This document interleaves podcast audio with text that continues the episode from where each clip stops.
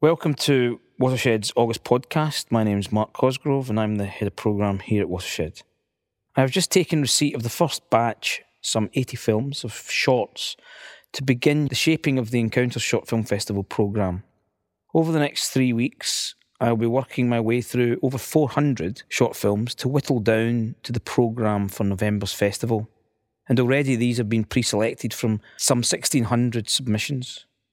What does this mean? Well, for a start, I shall be entering the imaginations of a host of filmmakers and excited by the anticipation and the prospect of the visions and stories they will be telling. But it also says something about the amount of talent out there who want to get their creativity seen. And this, for me, is the essence of Encounters and any film festival worth its salt. That it is a place where new talent can be profiled and seen. So I'll be spending the first part of August immersed in these new visions, some of which you'll be able to see in November. Bear in mind, the short film form is where directors such as Andrea Arnold, Shane Meadows, and a raft of international directors first signalled their exciting new presence.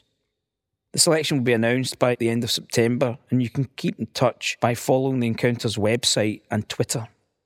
In the meantime, to keep you busy, in August we have a first at Watershed, a cycle film festival.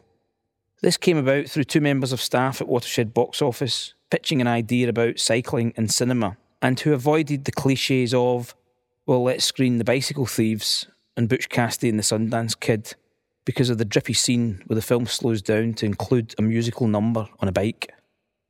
Instead, they had a veritable treasure trove of ideas, bringing together talks, screenings, and events that at their core have cinema and a passion for cycling.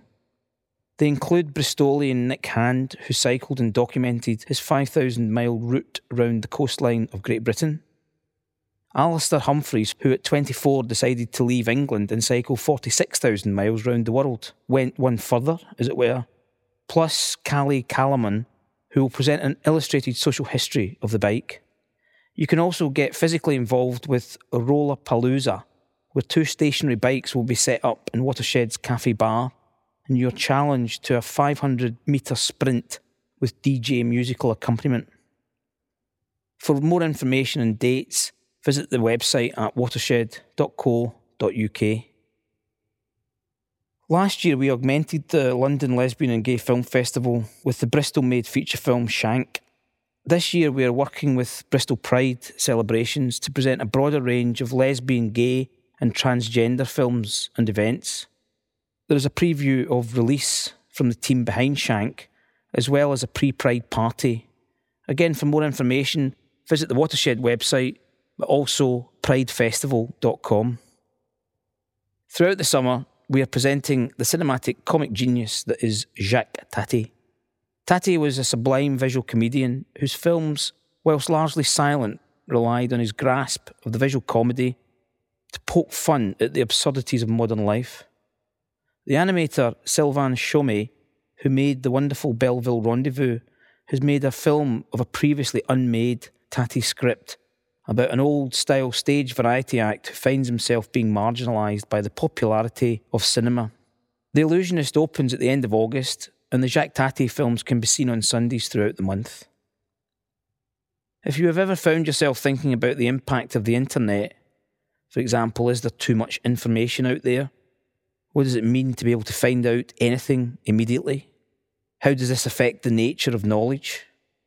These and many other issues will be being discussed by writer Nicholas Carr, who asks how the internet is changing the way we think. A timely and stimulating debate presented by the Festival of Ideas, and which promises to fire up those relaxed summer brain cells.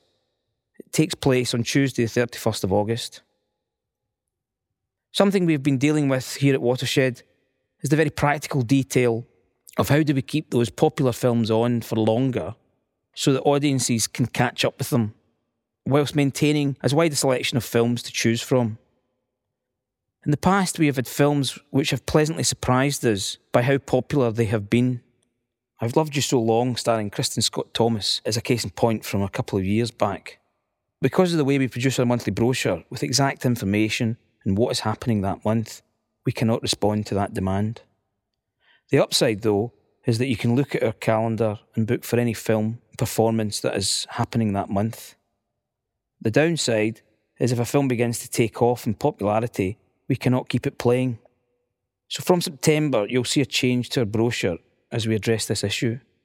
We'll be posting more information around the venue and online at watershed.co.uk. And that's all for this month.